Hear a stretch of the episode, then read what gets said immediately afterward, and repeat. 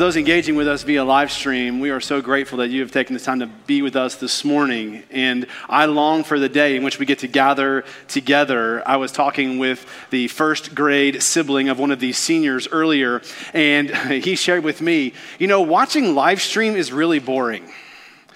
And I thought, man, I love your honesty because it is tough. It is hard to engage via live stream at home. And I long for the day in which we get to gather in here together. And Lord willing, it's going to be soon. In fact, at the end of the service, I'll be sharing with you our regathering plan and how we can look forward to that great day in which we get to gather together again as a faith family. It is pretty incredible the times in which we now live, in which we are having to watch how we stay healthy and we are washing our hands diligently. I saw saw recently where a pharmacy up in New York City, they increased the price of an eight ounce bottle of hand sanitizer to $50 a bottle. And I was blown away by that. Like, man, this has become really important. But when you do get to Mark chapter 7, we are introduced to the Pharisees who approach Jesus and his disciples, in which they have serious concerns about them not washing their hands. But the washing of their hands was not motivated by being sanitary or having good hygiene. It was about something much greater. And I want you to see it this morning in Mark chapter 7. Let me show you. Grab your Bible and turn with me to Mark chapter 7. That's where we're going to be setting up camp this morning. As you're turning there, I want you to take note that if you go to gowestwood.org forward slash kids worship, uh, my wife uh, has written a Bible study uh, for kids, primarily ages uh, third grade through eighth grade, but it's also good for adults. And you can check out how to study through the Gospel of Mark. You can download all the information there, and it's a great resource for you to consider. We're walking through the Gospel of Mark as a faith family and seeing Jesus on the move. So much of this book is about the actions of Jesus. So little attention is given to the actual teachings of Jesus. In fact, if you go back to chapter 3 and 4, we see a little bit of Jesus' teaching where he's discussing parables about the kingdom. But the rest of the text is primarily about the actions of Jesus, kind of like a home video camcorder following Jesus around. It cuts from one event to another in which Jesus is stepping into someone's life who's hurting and he cares and shows compassion for them. But when we get to Mark chapter 7, we see the teaching of Jesus in which he begins to explain what it means to be clean before God. And when we get to Mark chapter 7, we see the Pharisees show up. Now, the Pharisees were a religious group of Jews. They had very high, strict laws that people were supposed to follow. They believed that their behavior is what made them clean. But I want you to see this morning these four truths here in the text. The first is this number one, religious rituals do not make you clean. Look with me at Mark chapter 7, beginning with verse 1. The Pharisees and some of the scribes who had come from Jerusalem gathered around him, meaning Jesus. They observed that some of his disciples were eating bread with unclean, that is, unwashed hands. Press pause there. As we're walking through Mark, his primary audience that he is writing to is Gentile. It's people who are not Jewish. They don't have the Jewish background, they're unfamiliar with Judaism. And so you'll find frequently throughout his gospel, he's giving commentary to explain what Judaism is and why certain people who were Jews did certain things a certain way. Specifically, look at verse 3. He gives context. For the Pharisees and all the Jews do not eat unless they give their hands a ceremonial washing, keeping the tradition of the elders. When they come from the marketplace, they do not eat unless they have washed. And there are many other customs they have received and keep, like the washing of cups, pitchers, kettles, and dining couches. You see, these religious leaders had traveled 90 miles from Jerusalem to Capernaum, and they're motivated to shut down the popularity of Jesus. They're trying to find a way to undercut his influence. And at first, it appears that they're concerned about the disciples' hygiene, verse 2. But it wasn't the disciples' health that they were concerned about. It was a ritual defilement, it was unclean. You see, the Pharisees believed that salvation came by keeping the law. But you see, keeping the law, performing religious actions, it's kind of like running on a treadmill. You work hard, you're exhausted, but you get nowhere. Well, the Pharisees believed that their righteous actions, the keeping these strict and stringent man made traditions, made them right with God. So, to keep the law, they would distance themselves from unbelieving Gentiles so that they would not be contaminated by them. This was in part why the Pharisees hated Jesus so much, was because not only did Jesus hang out with Jews, he also, as we're going to see next week, hung out with Gentiles. Jesus ate dinner at the home of sinners and tax collectors. If you go back to Mark chapter 2, you're going to see where Jesus calls Matthew, the tax collector, to follow me. Matthew leaves everything behind and he follows Jesus. The next verse talks about how Jesus and his disciples went to Matthew's house where they ate food together. They had a meal at a table. And it's there that Jesus is eating meal with sinners and tax collectors. The Pharisees show up and they ask Jesus' disciples, Why does your master, why does he eat with sinners and tax collectors? Does he not understand what he's doing? Jesus overhears the conversation and he says, Listen, it's not the healthy who need a doctor, but the sick. I came not to call the righteous, but sinners. You see, Jesus has a love and a passion for people who are messed up just like me and you. Jesus loves people who are broken, people who don't have their act together, people who have turned their hearts in other directions because he pursues after the lost and he calls all people everywhere to repent and to come to himself. Well, the Pharisees didn't like that very much. They were moral. They were well behaved people. They didn't like the fact that Jesus would extend grace to those who did not keep their laws. But the beauty of the gospel is that Jesus loved to intermix with, he loved to interact with people who were dirty. Hear me. You must first realize that you are dirty before you can become clean. You must first realize that you are a sinner in need of saving before you can be saved. You must first understand that you're lost before you can be found. But the beauty of the gospel is that no matter what's in your past, no matter how dirty or shameful or sinful your past is, the beauty of the gospel is that the blood of Jesus is greater. He made a way through his cross that he extends you forgiveness and reconciliation to God, in which you get to come into a right relationship with God through him. This is what the gospel offers to you. For all who have a messed up past, for all who feel shame, the beauty of Jesus is that he draws you near. Well, these Pharisees, they thought they were clean.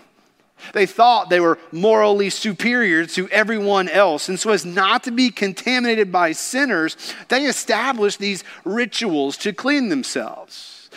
For example, after going to the market, an Orthodox Jew would have to take a full bath after coming home so that they could be clean of coming in contact possibly with any unbelieving Gentile.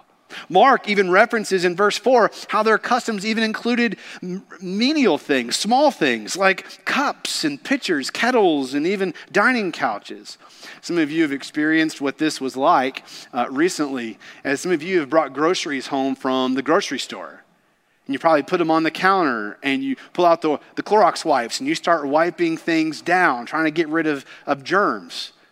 Well, imagine doing that every day. And that's what these Pharisees did. They did it with passion. But the thing is, keeping these rituals is not what makes you clean. Hear me on this.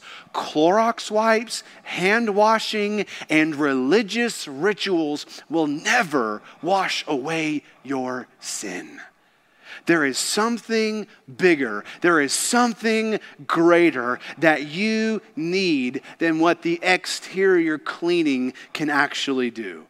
I want you to see, secondly, in the text, that man made traditions do not make you clean. The Pharisees had religious rituals like hand washing and many other traditions that had been passed down for generation to generation. Yet they're not upset primarily with the disciples. The emphasis of verse 5 is an accusation against Jesus. Look with me at Mark 7, verse 5. So the Pharisees and the scribes asked him, Why don't your disciples live according to the tradition of the elders instead of eating bread with ceremonially unclean hands? The emphasis here is on the your. What we see here is we see them accusing Jesus, holding him responsible for not them not keeping the law. Reminds me of Genesis chapter 3 when Adam and Eve sinned in the garden. It was there that after they had sinned, Adam deferred responsibility back to God and even to his wife. We see in Genesis 3:12, Adam responded, The woman you gave to be with me, she gave me some fruit from the tree and I ate. Adam is deferring responsibility and saying, God, it's your fault that this happened. Well, here we see the Pharisees holding Jesus accountable. They're saying, You are the one who's responsible for why these uh, disciples are not eating with clean hands.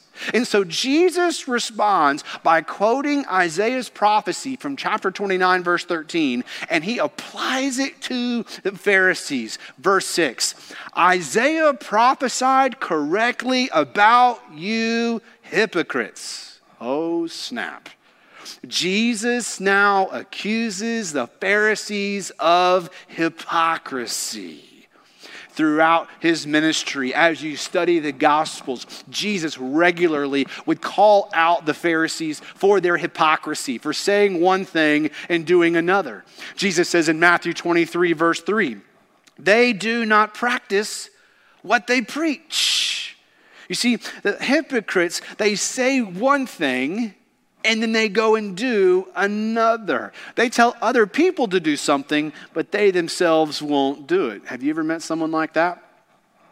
Have you ever met someone who says one thing that you're supposed to do this, but then they go and do the opposite? Well, that's what these Pharisees are doing.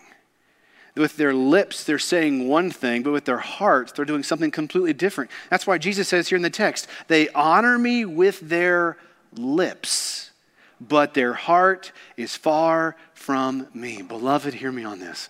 God is not interested in lip service, empty promises, or half hearted commitments. God wants your heart. You can sing with your lips.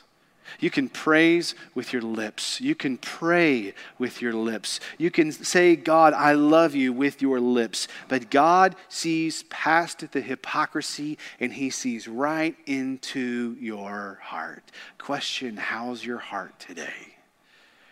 Have you found that your heart is chasing and running after other things other than the Lord?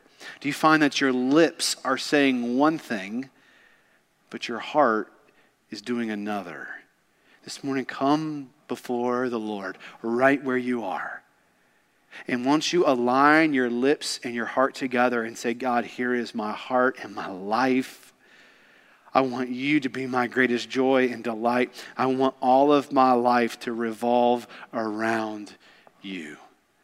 You see, this is, this is what Jesus is after here. He's not interested in outward religion. He wants your heart. You see, these Pharisees thought they could come close to God because they were religious. They kept these man made traditions that been passed down for generations, and they were taught as if they were doctrine. They were taught as if this was God's truth. And Jesus is saying, You've missed it completely. You have abandoned verse 8. You have disregarded, you have neglected God's word for human traditions. You've taken what people have said long ago and you're holding fast to that and completely rejecting God's word. These Pharisees believed that if they obeyed God's word perfectly and they kept the traditions, then surely they have salvation. Surely they were good enough to receive God's favor. But as followers of Jesus, that's not us. We are not those who are clinging to our righteousness before God. We're clinging to the righteousness of Christ for us. We're not trusting in our good works to get us to heaven. We're trusting in the good works of Jesus for us to get us to heaven. You see, there is a significant difference. Are you trusting in your good works to get you to heaven? May I say it's not enough? It's insufficient. Paul says in Ephesians 2, verses 8 and 9, For it is by grace you have been saved through faith, this not of yourselves. It's a gift of God, not by works, so that no one can boast. You see, if you're working your way to heaven, if you're trying to prove how self righteous you are and how good you are before God, ultimately you're the one getting the glory. God will not give his glory to another. And so, for you to receive salvation, you have to throw your hands up and stop trying and say, It's not about me being good enough, because you and I, we can never be good enough for God's perfection. So, when we couldn't be good enough, God's perfect Son came. And he lived a perfect, sinless life that you and I couldn't live. And he died a perfect death on the cross to satisfy God's wrath towards your sin and my sin. Jesus was laid in a tomb, but he didn't stay there. For on the third day, he came back to life. And so you and I, we're not trusting in ourselves. We're trusting in the righteousness of Jesus, that God has made a way for us to be restored back to a right relationship with him through his son, Jesus. But these Pharisees, they just didn't get it. They kept thinking by keeping certain rituals, by keeping these traditions, that that is what would make them right before God. They thought by doing these good works that it's going to be enough. But you see, they didn't get it. Instead, verse 9, they rejected God's word and they're holding fast to tradition. Notice how Jesus is contrasting the Pharisees with Moses. Okay, verse 10, Jesus says, For Moses said, but then he says in verse 11, But you say, Jesus is contrasting what the Pharisees are doing and saying with the law of Moses. But then we see Jesus, he gives them an example of what he's talking about, and he references the fifth commandment. Verse 10 Moses commanded, verse 10, honor your father and your mother, and whoever speaks evil of father and mother must be put to death. But you say, verse 11, if anyone tells his father or mother, whatever benefit you might have received from me is Corban, that is an offering devoted to God, you no longer let him do anything for his father or mother. What's Jesus talking about here? You see, Corban was a method of giving all of your money and all of your possessions to the work of God when you die. And so, for Jews, if your parents were sick and they needed financial help, if, if they're in their old age and if they can't take care of themselves and you declared all of your possessions Corban, then you would, in essence, be saying, Mom, Dad, I love you, like to help you, but I can't because all my wealth is Corban. It's all been devoted to God. So at my death, it all goes to Him. I can't help you. And Jesus is saying, You've totally missed the point of the fifth commandment of honoring your father and your mother. You see, the Pharisees had so twisted the law that they were giving people an, an out by appearing super spiritual and saying, It all belongs to God. All of my possessions are Him. So that means, mom and dad, you're out. I, even though you're suffering, even though you're hurting, I'm not going to help you. But then Additionally, rules were added into the rabbinic system to undo that vow.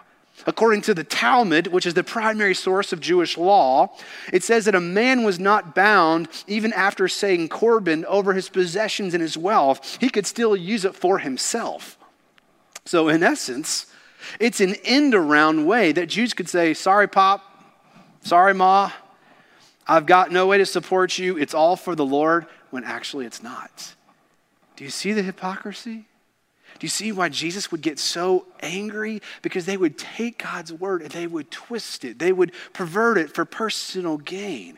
So, who are the Pharisees to lecture people, let alone Jesus, about behavior when they've created this man made tradition to skate around God's word?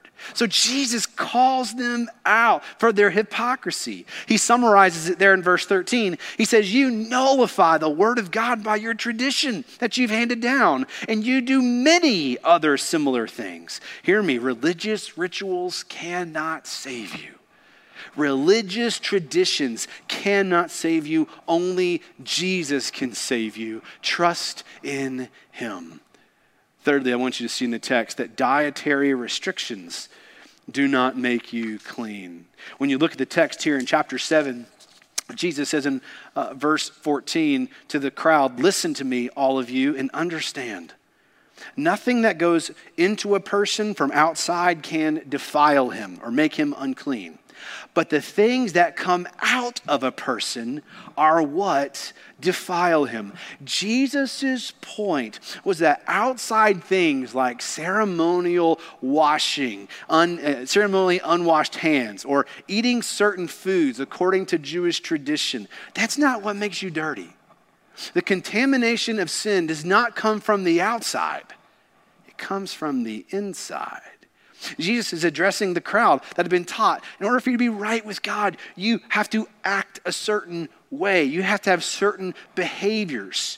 There have been more than 600 laws in the Old Testament of don't do this and you must do that, plus all of the additional traditions and restrictions and rituals. They were focused on outward obedience rather than on the heart. But do you remember what the Lord said to Samuel? In 1 Samuel 16 7, it says, For the Lord does not see as man sees. Man looks at the outward appearance, appearance, but the Lord looks on the heart. The disciples, they're not quite picking up what Jesus is picking down. They're fuzzy on what he's addressing here. So he says to them, verse 17, Are you still lacking understanding? Don't you understand? Don't you realize that nothing that goes into a person from the outside can defile him? For it doesn't go into his heart, but into the stomach, and it's eliminated. Thus, he declared all foods clean. Jesus is driving home with the disciples. Being pure before God is not about what foods you eat. It's not about making sure you have clean hands or having certain dietary restrictions because verse 19, all foods are clean. Eat whatever you want. God wants something more than your religious actions. God wants something more than just the groceries that you buy. God wants your heart. Why? Because number four, sin flows out of your heart. Verse 20 Jesus says, What comes out of a person is what defiles him. For from within, out of people's what? Hearts. Jesus points to the heart, verse 21, as the seat upon which we are defiled, by which we are unclean. You see, the heart is the wellspring of life. It's the seat that sits all of our will, our reasoning, and our motives. It flows from the heart. But then Jesus lists out 13 evils that come from the heart. We see first that the evil actions that Jesus addressed here, we see sexual immoralities. It's the word porneia, it's sexual immorality. Thefts, which is stealing from others, regardless of value, it is stealing, it is taking from others. He says murders, which is taking someone else's life. Adulteries, which is sexual sin that violates the marriage covenant he says evil actions, which is wickedness. It's breaking God's law and violating his holy will. He's, he mentions slander, which is abusive speech about another person. Then he mentions not only evil actions, but also, verse 21, evil attitudes. He mentions evil thoughts, which is sinful reasoning, the way you think. He mentions greed, which is coveting, it is desiring what someone else has, whether it's someone else's spouse or someone else's possessions or someone else's circumstances. He mentions deceit, which is craftiness, it is lying, it is deception. He says self indulgence, which is a lustful and dirty mind. Envy, that literally means an evil eye. It's eyes full of jealousy and eyes full of hatred.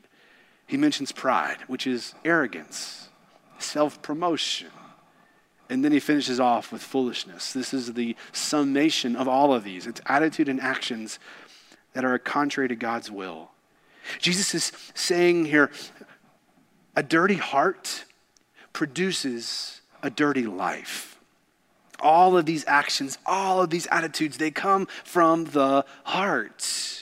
And so when you hear someone speaking evil, when you hear vulgarities coming out of people's mouths, you know exactly what's happening in the heart. Jesus said, out of the overflow of the heart, the mouth speaks.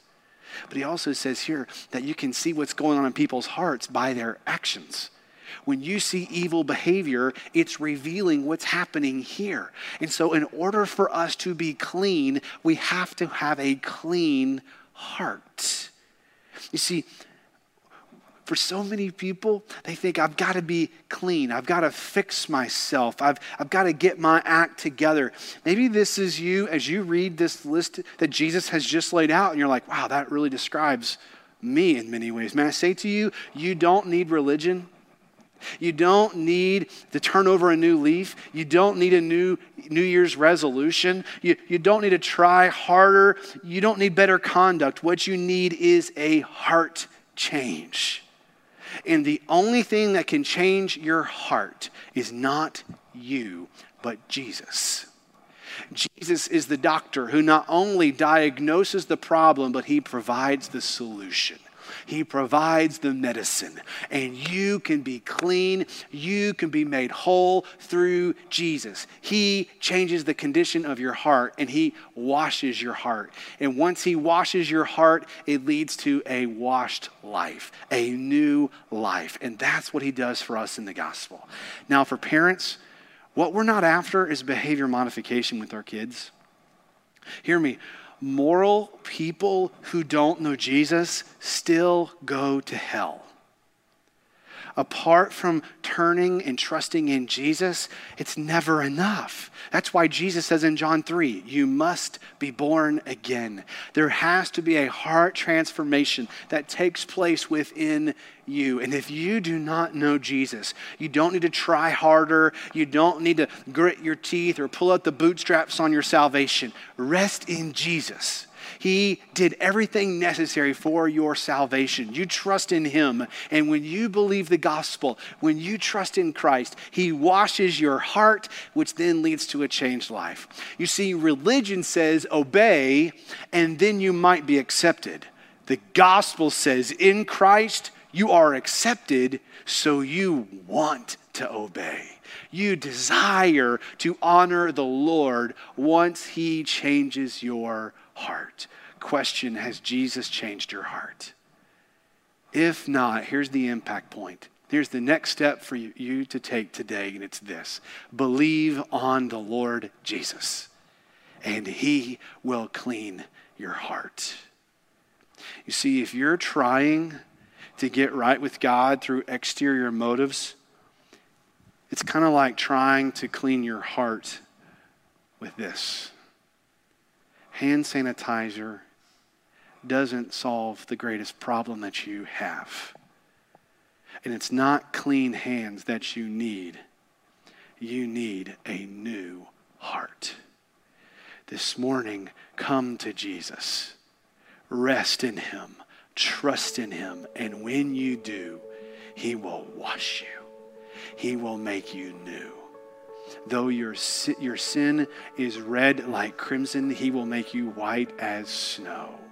Jesus loves to wash sinners like you and like me when we humbly come to him by faith. If you do not know Jesus, come to Christ. Believe upon him, and he will rescue you. And you can do it right here, right now, right where you are. You can believe on the Lord Jesus Christ. You trust in him. Romans 10 says that whoever calls on the name of the Lord will be saved. Today, you call upon the Lord Jesus and say, God, here is my heart. Here is my life. I believe that you died on the cross for me. I believe that you rose from the dead. And I give you my heart, I give you my life, and I surrender everything to you. You trust in Jesus right now, and He will receive you, and He will clean you, and He will make you.